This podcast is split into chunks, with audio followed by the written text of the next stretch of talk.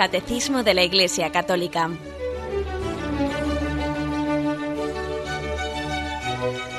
Un programa dirigido por Monseñor José Ignacio Munilla, Obispo de San Sebastián.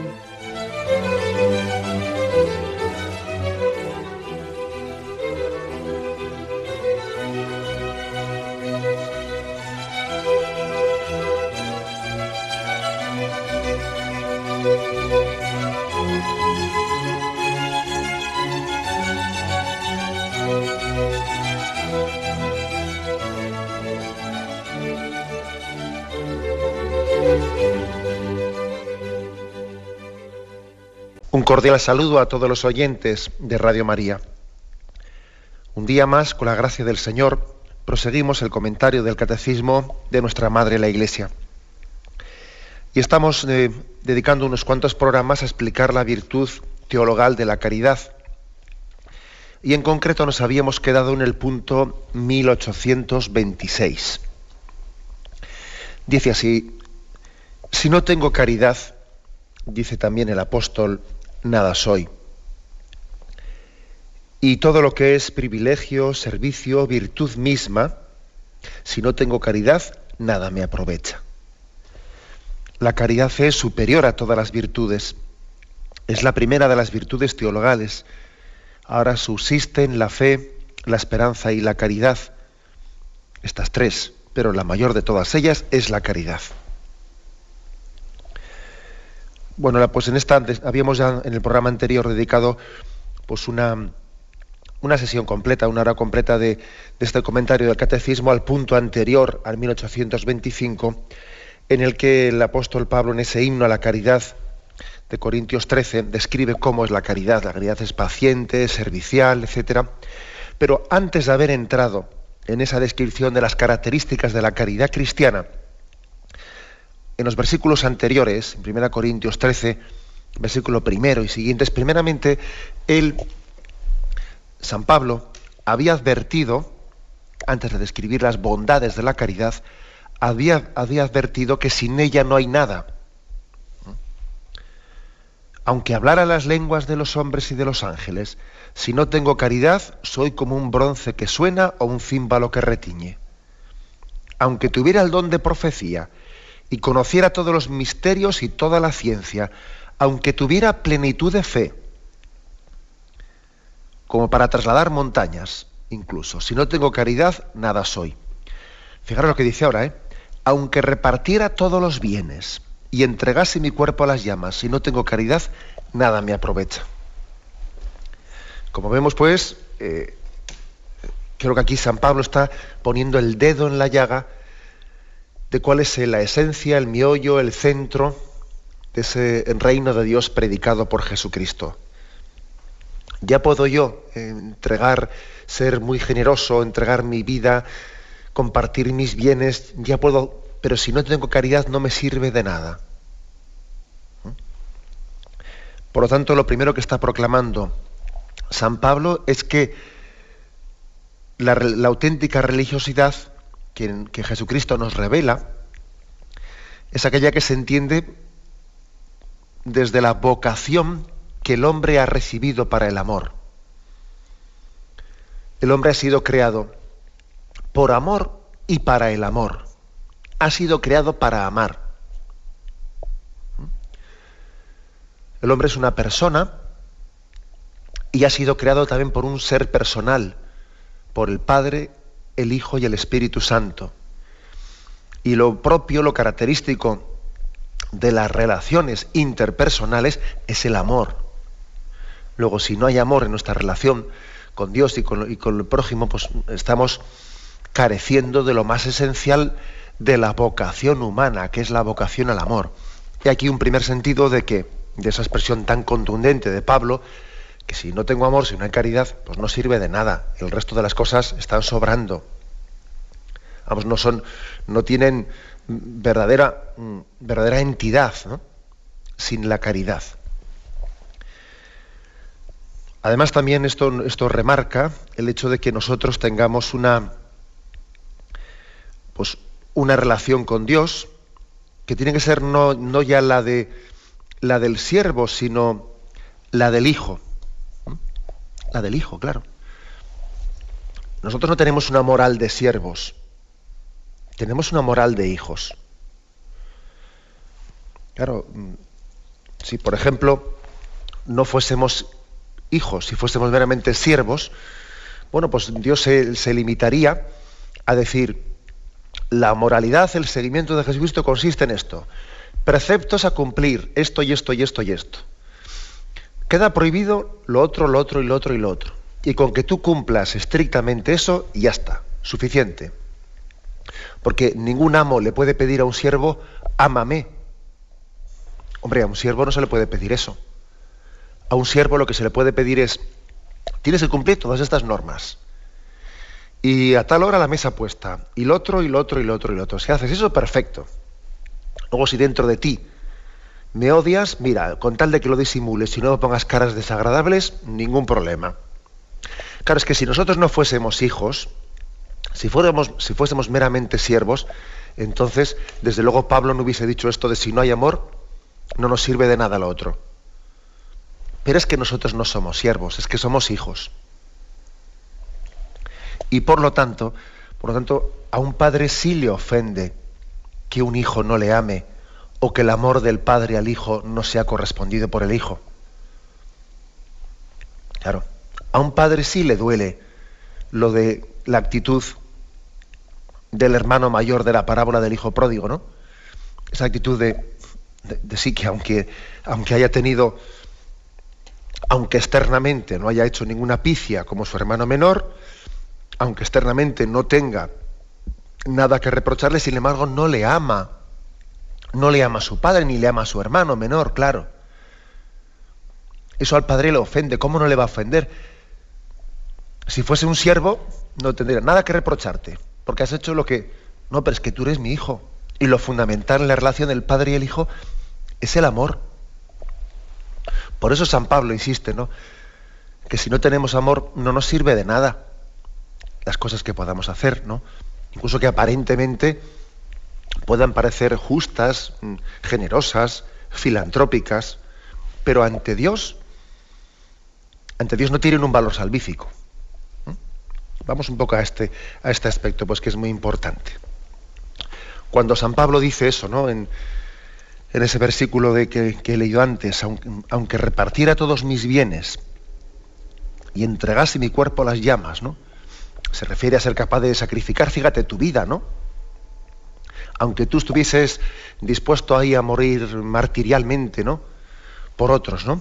Entregando todos tus bienes, si no tengo caridad, nada me aprovecha. ¿Cómo ha interpretado ¿no? Pues, eh, pues, la tradición católica este texto de San Pablo? Bueno, pues la ha interpretado diciendo, ojo, que no es lo mismo la filantropía que la caridad. No es lo mismo la filantropía que la caridad. O sea, una persona puede hacer muchas obras materialmente hablando, pues buenas, eh, generosas, etcétera, y sin embargo no vivir la virtud de la caridad ¿Por qué? Pues por, muchos motivos. pero el principal que no está en gracia de Dios puede estar en pecado perfectamente. Puede, estar en pecado mortal y, estar haciendo ciertas obras generosas, etcétera, pero si no vive la caridad del amor a Dios, del amor al prójimo, si no tiene una conversión profunda, ¿de qué le sirve? Si no tengo caridad, si la caridad de Cristo no habita en mí, si no vivo en gracia de Dios, ¿de qué me sirve? Vamos a ver. Esa, evidentemente, es una de las, eh, explicaciones y de, las aplicaciones concretas que la tradición católica ha hecho al leer este texto. ¿eh? Una, pequeña, una pequeña digresión. En la historia de la Iglesia eh, se pueden apreciar como dos posturas contrarias, extremas y, falsas las dos, en la consideración de la filantropía. Aquí por filantropía entendemos pues el amor al hombre meramente pues por una motivación humana sin estar en gracia de Dios, sin que eso suponga que uno está en gracia de Dios o que tenga un amor sobrenatural. O sea, el amor a Dios, perdón, el amor al prójimo, el amor al, hombre, por el hombre mismo, sin, sin, ninguna motivación sobrenatural, incluso pudiendo estar en pecado, ¿no? Hay, digo, hay dos posturas contrarias, las dos extremas, dos polos opuestos en la historia de la Iglesia que tenemos que rechazar los dos. Una postura extrema es de los que negaron la posibilidad de, la filantropía. Pues que aquí está eh, pues un poco la herejía jansenista, eh, con algunos autores como Bayo, etcétera, y otros autores que vinieron a decir que el hombre, el hombre está totalmente corrompido, fruto del pecado original y de sus pecados personales, y como el hombre está totalmente corrompido, pues una de dos, o por o la caridad sobrenatural le convierte y entonces él obra, él puede obrar obras sobrenaturales, o si no, todo lo que hace meramente por sus capacidades naturales es pecado. O sea, el hombre no tiene capacidad de hacer nada bueno naturalmente por sus, por sus eh, capacidades humanas. Todo lo que hace es pecado, de no ser que sobrenaturalmente pues, Dios le asista, etcétera, tal, tal. Esto la Iglesia lo rechazó. Porque la Iglesia afirma que sí, el hombre puede hacer obras filantrópicas. O sea, no es, no es que estemos tan, tan corrompidos por el pecado hasta el punto de afirmar o negar, ¿no? Negar que el hombre pueda hacer algo bueno por sí mismo, por sus capacidades naturales. No, ¿eh? el hombre sí puede hacer ciertas cosas buenas, pues por sus capacidades naturales, ¿no? Otra cosa es que nosotros lo que afirmamos, ¿eh? lo que afirmamos es que el hombre no es capaz de amar a Dios sobre todas las cosas al prójimo como a sí mismo si no es asistido por la gracia de Dios. Pero no negamos que ciertas cosas buenas se pueden hacer sin vivir en gracia de Dios, incluso estando en pecado mortal. Se pueden hacer ciertas cosas buenas.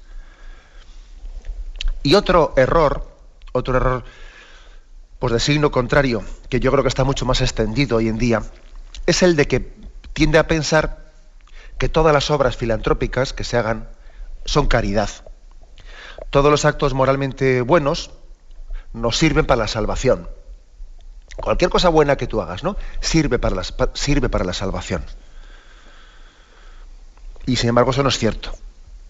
Porque si un cristiano no tiene un cuidado muy, pues yo diría, pone mucho cuidado y mucho esmero, ¿no? En rectificar su intención, en purificar las motivaciones de su vida, de caridad, ¿no? Fácilmente sucederá que su caridad o lo que aparentemente es caridad, pues lo, esté, lo esté realizando por el deseo de ser querido, de ser reconocido, por afán de manipular personas o de dominar grupos, por afán de protagonismo, por saberse eficaz e imprescindible, por autorrealizarse, o simplemente por hacer algo y matar el tiempo, ¿no? Yo qué sé. Pero, ¿qué quiere decir? Que, no todas las obras em, buenas filantrópicas que se realizan son salvíficas, no, muchas cosas buenas que hacemos ante Dios no tienen valor. Bueno, pues hay que decirlo así, que añadimos claramente que las obras meramente filantrópicas existen, no son malas, por supuesto que no son malas, ¿eh? pero son algo deficiente, o sea, son algo incompleto, incompleto porque les falta una motivación sobrenatural y, les falta que sean salvíficas, claro, que, es, que nos dispongan para la salvación eterna. Fijaros qué, carencia tan importante es esa, ¿no? Luego, entendamos también así esto que dice San Pablo. Ya podría yo dar todos los bienes al prójimo, ya podía yo sacrificar mi vida por ellos, y como no, tenga caridad, todas esas cosas, de, todas esas obras de filantropía no me van a servir para nada en, esa tarea de la salvación. No sirve de nada, ¿eh? dice San Pablo. Es bueno, por lo tanto, que distingamos entre filantropía y caridad, porque las obras hechas con caridad sí son obras salvíficas, mientras que las obras filantrópicas no serán buenas, pero salvíficas no son, ¿eh? de no ser que estén asistidas por la virtud de la caridad. Bueno, pues una, una pregunta podría ser la siguiente, ¿no? Vamos a ver en qué se distinguen eh, las obras hechas por filantropía de las, eh, de las hechas por caridad sobrenatural, ¿no? Por caridad sobrenatural. En primer lugar, se distinguen por el motivo. El amor filantrópico ama al hombre por el hombre mismo, sin relación con Dios. Ama al hombre por sus propios valores naturales, ¿no? Bueno, hasta el punto de que sabemos que, que cuando se debilitan los bienes naturales, disminuye o se acaba ese amor natural. Yo le amo a alguien por sus, por sus valores naturales. Si esa persona, pues, lógicamente los valores naturales se le acaban, pues yo también se me acaba el amor natural. Yo la amaba porque era muy, muy buen futbolista. Ha dejado de serlo, pues dejo de amarlo. Claro, había un motivo natural. Sin embargo, el motivo sobrenatural es muy distinto, ¿no? Si yo a alguien le amo porque es hijo de Dios, porque el Señor ha entregado su vida en la cruz por él, tengo un motivo sobrenatural para amarle. O sea, le amo en Cristo. Le amo en Cristo. Le amo no porque sea guapo, no porque sea tal, le amo en Cristo. Y entonces ese amor sobrenatural no se acaba, no se termina, ¿no? O sea que una cosa que distingue el, amor por motivos filantrópicos o el amor por la motivación sobrenatural de la caridad, eh, pues es este, ¿no? el, el motivo, motivo natural o motivo sobrenatural. En segundo lugar, por el fin, también el fin distingue la filantropía de la caridad. La filantropía pretende el bien natural y temporal del hombre, persigue su, su fin natural, ¿no? que tenga, pues que tenga sencillamente una, eh, pues un beneficio. ¿no? La caridad procura no únicamente el, el bien natural, sino la, el bien eterno, el bien sobrenatural. La caridad no únicamente persigue que, pues, que esta persona pues, sane de, una enfermedad, o no únicamente que esta persona obtenga un puesto de trabajo. La caridad ama a una persona queriendo para ella la salvación eterna y queriendo para ella la conversión y queriendo que Dios sea su tesoro. O sea, la caridad no se puede reducir, no se puede conformar con que esta persona obtenga una finalidad natural, no. Eh, sí, sí, también por supuesto que puede buscar fines naturales y puede y debe, ¿no? Buscar fines naturales. Pero todos ellos no, no son sino un signo, las arras, el adelanto, de ese bien sobrenatural que es la salvación eterna. Esa es una diferencia entre la filantropía y la caridad. También se distingue por los medios. La filantropía, lógicamente, emplea medios únicamente naturales, mientras que la caridad sobrenatural emplea medios naturales y sobrenaturales, la oración, los sacramentos. También intentamos apoyarnos en la oración y los sacramentos en muchos medios sobrenaturales para amar, eh, para amar en Cristo, rezar por una persona, sacrificarnos por ella. También se distinguen filantropía y caridad por la eficacia. ¿Mm? Pues porque sabemos que, el amor natural se reduce lógicamente a un círculo de, un sector social o ideológico con el que yo me siento identificado, etc. Sin embargo, la caridad, y bien lo han demostrado los santos, ¿no? que han sido inspirados por ella en tantas obras de caridad en la historia de la Iglesia, pues la caridad es mucho más eficiente, pues es un amor que es capaz de llegar a personas incluso desconocidas, incluso es capaz de amar al enemigo, que eso por filantropía pues no, no se puede hacer, ¿no? Solamente por la caridad somos capaces de amar incluso al enemigo. Naturalmente hablando, eso es pedir peras al olmo.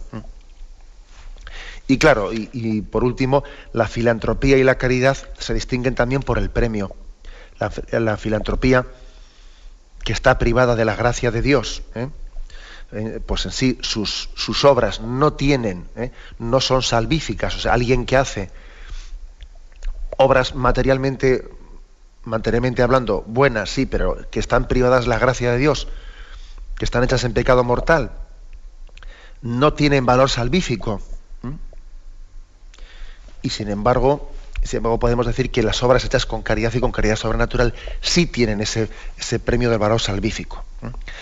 Acordaros que dice Mateo 10:42, el que diere de beber a uno de estos pequeños solo un vaso de agua fresca en razón de discípulo, en verdad os digo que no perderá su recompensa.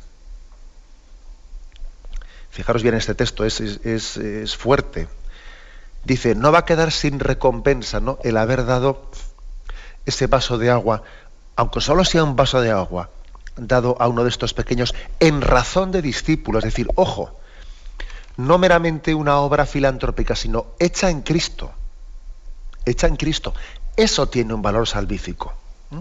El hecho de que esa obra material esté hecha bajo el influjo, bajo la luz de la virtud sobrenatural de la caridad, no, meramente, no, meramente por motivo filantrópico.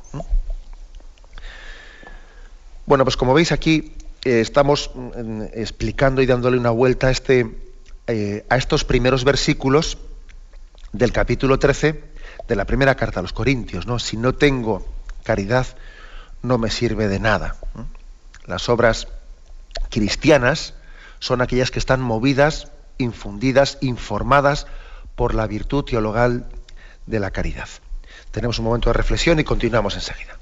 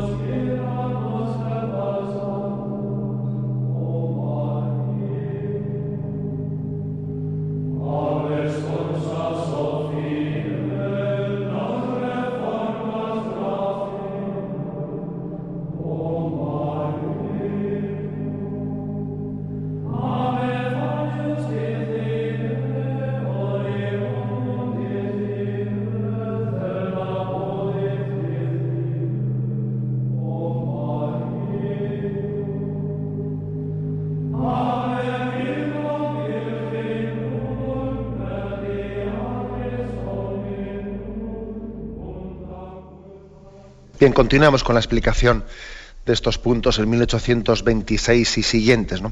Con respecto al punto 1826, después de haber subrayado la primera parte, ¿no? pues como esa afirmación de Pablo, si no tengo caridad no me sirve de nada, pues nos tiene que recordar que el reino de Dios no se reduce a su dimensión social. Ojo que la tiene, claro que el reino de Dios tiene dimensión social pero no podemos olvidar lo que dice San Pablo, que aunque entregue todos mis bienes a los pobres, si no tengo caridad de nada me sirve. Es decir, si uno se procurase, si uno, si uno procurase curar el mal de la sociedad y al mismo tiempo viviendo él en pecado, no pertenecería al reino.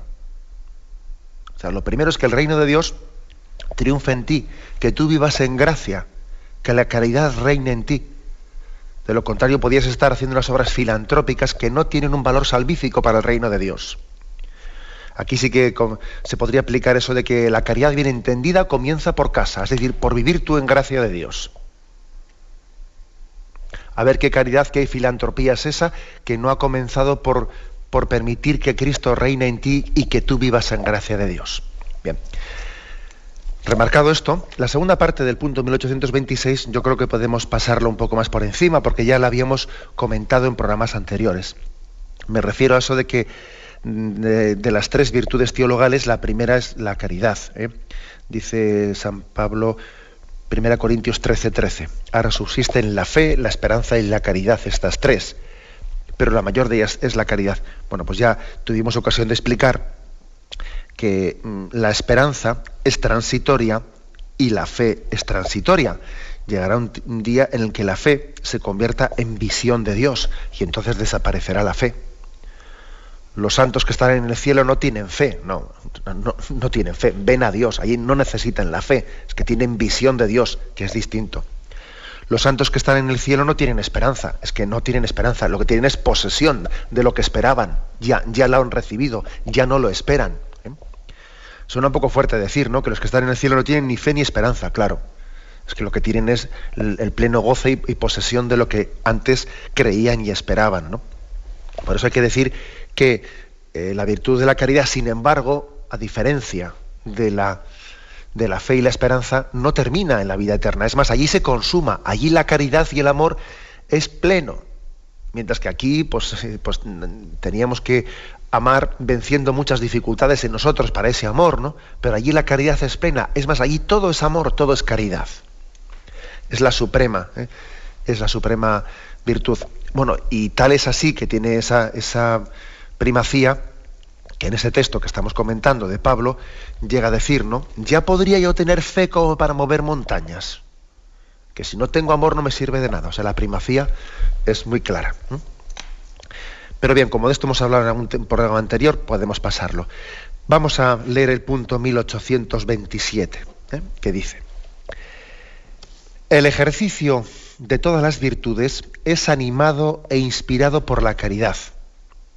Esta es el vínculo de la perfección. Es la forma de las virtudes. Las, articula y las ordena entre sí es fuente y término de su práctica cristiana.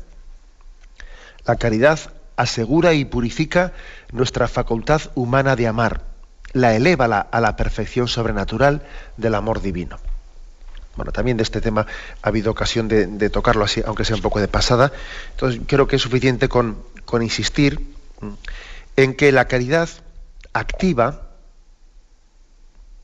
el, resto de las virtudes, las activa. ¿eh? todas las demás obras deben de ser hechas en caridad. Eso lo dice 1 Corintios 16, 14. Que todas vuestras obras sean hechas en caridad. O sea, que la virtud de la caridad active el resto de las, eh, el resto de las virtudes.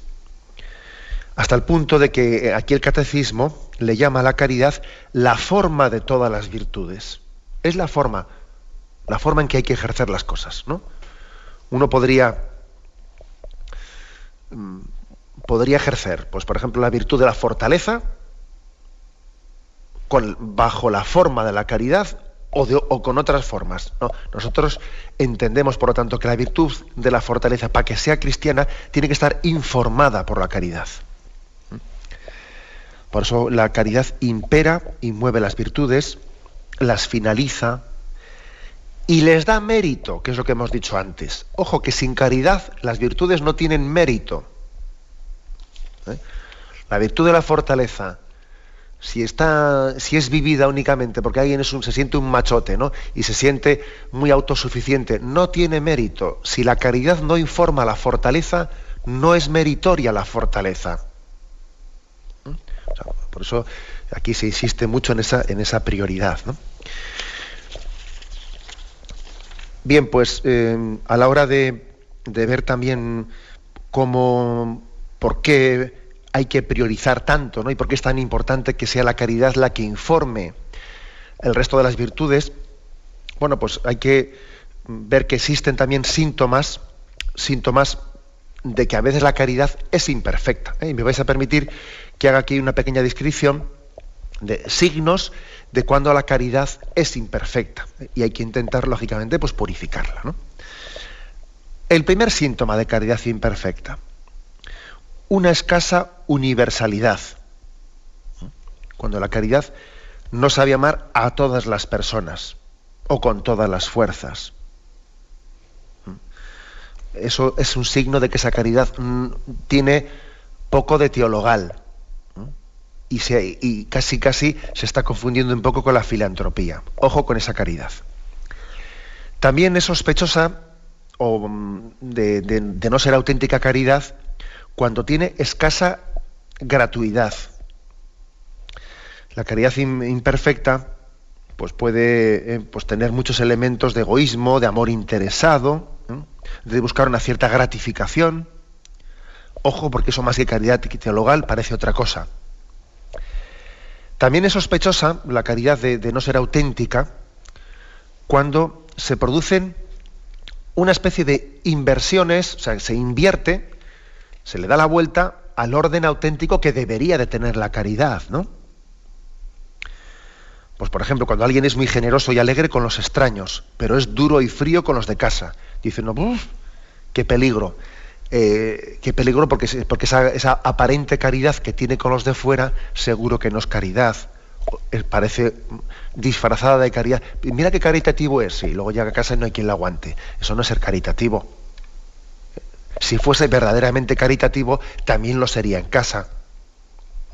Por eso cuando hay una inversión en el orden que debería de existir, eh, pues es que eh, uno dice, ojo con esa caridad.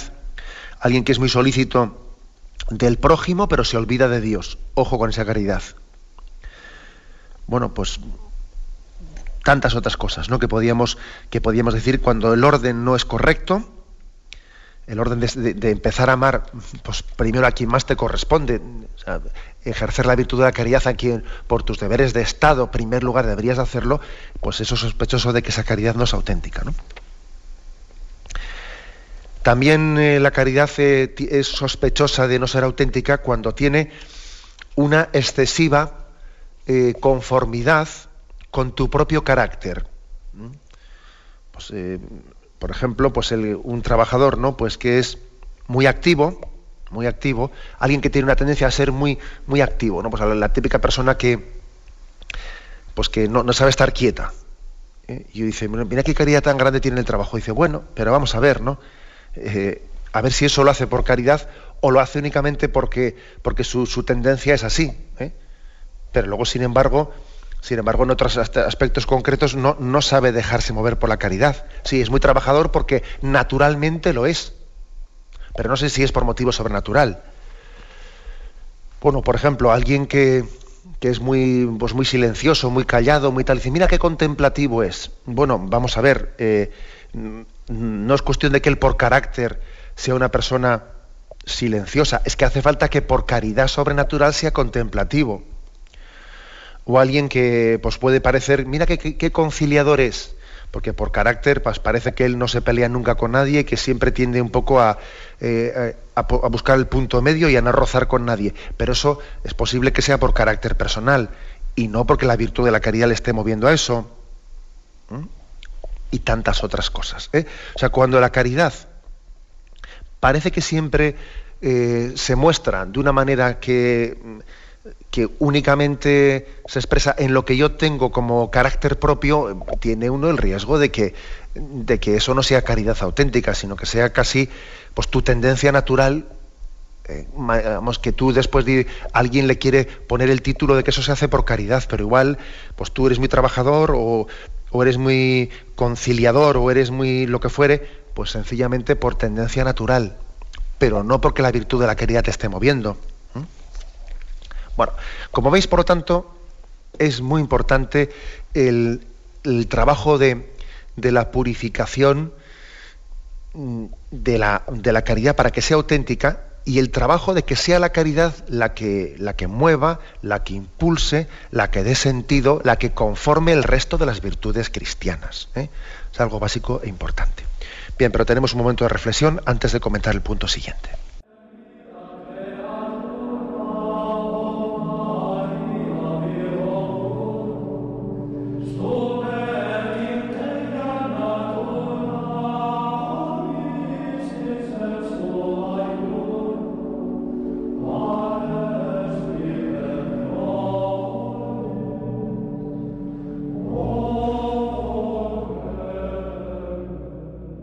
Pasamos a comentar el punto 1828, eh, dentro de este apartado que habla de la virtud teologal de la caridad. Dice así, la práctica de la vida moral animada por la caridad da al cristiano la libertad espiritual de los hijos de Dios. Este no se halla ante Dios como un esclavo, en el temor servil, ni como el mercenario en busca de un jornal, sino como un hijo que responde al amor del que nos amó primero. Aquí viene un texto de San Basilio. O nos apartamos del mal por temor del castigo y estamos en la disposición del esclavo, o buscamos el incentivo de la recompensa y nos parecemos a mercenarios, o finalmente obedecemos por el bien mismo del amor del que manda, y entonces estamos en la disposición de hijos. La verdad es que es un texto este de San Basilio verdaderamente eh, luminoso, ¿no? Y además atrevido, ¿no? Atrevido, que está como queriendo meter esa espada que nos ayude a discernir cuál es el motor de mi vida, ¿no? ¿Qué es lo que me mueve? El motivo formal último de, en el que yo, por el que yo sigo a Jesucristo. Él dice, ojo, ¿no? Lo haces por un, por un temor servil, lo haces buscando una recompensa como un mercenario, o lo haces por amor. Haces por amor. Bueno, pues eh, vuelvo de nuevo a la, a la parábola esa del hijo pródigo, porque en ella se ve bastante claro, se ve bastante claro que, que el, hijo mayor de la parábola estaba sirviendo, pues, como un mercenario. Él lo que quería era determinada recompensa, ¿no? Llevo aquí no sé cuánto tiempo, tiempo, eh, tiempo sirviéndote y tú nunca me has dado un cordero, un cabrito para comerlo con mis amigos. Es decir, a él esa fidelidad, entre comillas, que él mantenía ¿no? hacia su padre, parece que él sencillamente esperaba de ella una especie de recompensa. Pero lo que, lo que él no había percibido es que en, el en estar ya con su padre, esa era la recompensa, ¿no? ¿Qué mayor pago que podía recibir él que estar ya en casa de su padre? No, pues es que él tenía una espiritualidad de mercenario de mercenario, no de hijo. Bueno, pues aquí eh, repasemos lo que dice San Basilio, que hay tres motivaciones. La del esclavo, que funciona por temor, por temor al castigo. La del mercenario, que funciona por la, por la recompensa que puede obtener. Y la del hijo. Claro, yo estoy seguro que, que vosotros estaréis pensando, bueno, pero también los cristianos, también tenemos motivaciones de temor y de búsqueda de recompensa, ¿no? Porque vamos a ver, también tenemos el temor a apartarnos de Dios, el temor de la condenación, el temor de la posibilidad del infierno, si no somos fieles eh, pues, pues a ese seguimiento de Jesucristo, ¿no? Y también los cristianos pues tenemos otra motivación en, esa recompensa, eh, pues en ese texto que hace un rato también hemos leído, ¿no? El que diere de beber un vaso de agua a uno de estos pequeños en razón de discípulo, le tendrá, no, caerá en vacío, no será recompensado. O sea que también existe el temor y la y la virtud de la esperanza como motivaciones de nuestra vida. Sí es cierto, sí es cierto, pero al mismo tiempo hay que decir que el temor, el santo temor de Dios, y, esa espera de, recompensa por la virtud de la esperanza, las dos cosas, en la espiritualidad del cristiano están, están integradas en la motivación principal y fundamental del amor. Acordaros de aquel famoso soneto de a Cristo crucificado, cuando dice, no me mueve mi Dios para quererte, el cielo que me tienes prometido, ni me mueve el infierno tan temido para dejar por eso de ofenderte. Tú me mueves, Señor, muéveme el verte clavado en una cruz y escarnecido, muéveme ver tu cuerpo tan herido, muéveme tus afrentas y tu muerte. Muéveme en fin tu amor y en tal manera que aunque no viera el cielo, yo te amara, y aunque no viera infierno, te temiera. No me tienes que dar porque te quiera, pues aunque lo que espero no esperara, lo mismo que te quiero te quisiera. ¿Mm? Se trata de un soneto del siglo XVI que la misma liturgia de las horas lo recoge como un himno un soneto que remarca mucho, incluso con unas comparaciones, ¿no?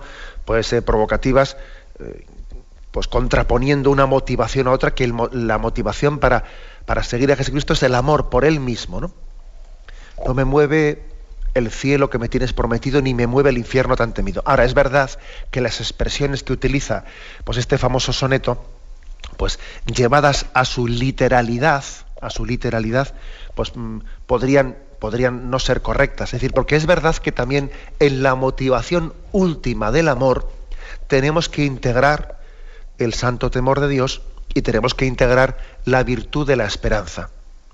No con una espiritualidad de esclavo y no con una espiritualidad de mercenario. Pero es verdad que el auténtico amor a Dios tiene también el temor de perder a Dios, el temor de alejarse de Él. El santo temor de Dios no es incompatible ¿eh? no es algo contradictorio con el primer mandamiento, amarás a Dios con todo el corazón, con todo el alma. No, no, no, en absoluto, no es contradictorio. Cuando uno ama, todo lo espera de Dios y todo lo teme de sí, de sí mismo. Por lo tanto, la virtud, por lo tanto, e, ese don, que incluso es un don del Espíritu Santo, ¿no? el don del santo temor de Dios, eh, es, es el temor de que nosotros no estemos firmemente afianzados en ese amor. Luego no es incompatible. ¿eh? No es temer, temerle a Dios, sino que es temer a apartarnos de Dios. Creo que ese es, por lo tanto, el temor no es incompatible con el amor.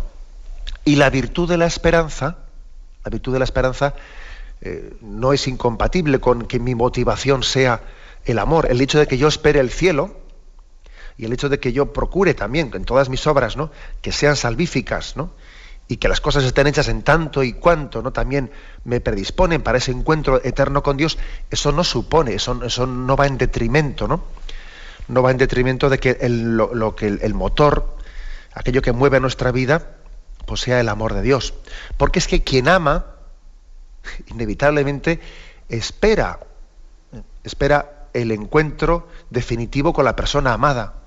Es imposible amar sin esperar el encuentro definitivo con Él. Por lo tanto, el esperar esa recompensa del cielo no quiere decir en sí mismo que uno tenga una espiritualidad del mercenario. O sea que lo que dice San Basilio es verdad. ¿eh? O sea, por supuesto de que, eh, que, él está remarcando que existe un riesgo de tener una espiritualidad del esclavo y existe un riesgo de tener una espiritualidad del mercenario.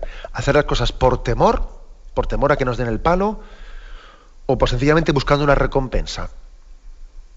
Eso es verdad. Existen esos riesgos y esos peligros, ¿no? Pero al mismo tiempo hay que remarcar que la auténtica espiritualidad del cristiano, la de que busca amar a Dios por sí mismo, ¿no? Y le ama por sí mismo y le quiere por sí mismo, ¿no? Por el bien propio, ¿no? Que ello, que ello, que supone, porque, es porque Dios es la verdad y porque Dios es digno de ser amado. Quien busca ese amor, lógicamente, pues espera tener el encuentro definitivo con Él. Y eso supone la recompensa del cielo. Y el que ama a Dios de esa manera tiene también temor a apartarse de Él. Tiene temor a que el amor no sea la fuente de su vida. Y eso es el temor también al castigo eterno. ¿eh? Bueno, por lo tanto, hay que decir cómo eh, es importante integrar, ¿eh? integrar el temor y la esperanza en el amor. Pero, sin embargo, Vuelvo a lo que hemos comentado al comienzo de este programa, que nosotros tenemos una espiritualidad de hijos, no de siervos. Y he puesto el ejemplo de que si nuestra espiritualidad fuese meramente de, eh, pues de siervos, pues a Dios no le importaría eh, que amemos o no amemos, que lo que le, le, había de importar únicamente es que hiciésemos una serie de obras externas materialmente bien hechas, ¿no? que a un amo no le importa lo que su siervo sienta por dentro o, viva por dentro, que a él le ame o no le ame. El caso es que exteriormente haga bien las obras. Pero es que como nosotros somos hijos, Dios espera de nosotros, en primer lugar y sobre todo, pues que vivamos en plenitud la virtud teologal de la caridad. Un padre espera de su hijo amor, que se deje querer y que le devuelva también el amor con el amor.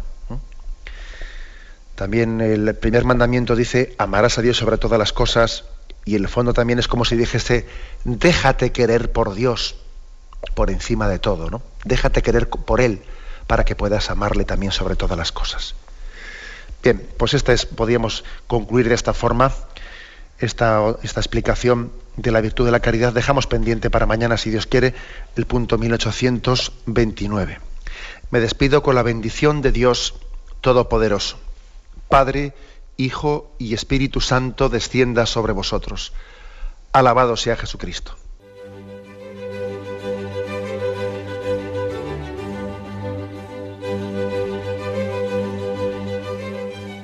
Finaliza el Catecismo de la Iglesia Católica, un programa dirigido por Monseñor José Ignacio Munilla, Obispo de San Sebastián.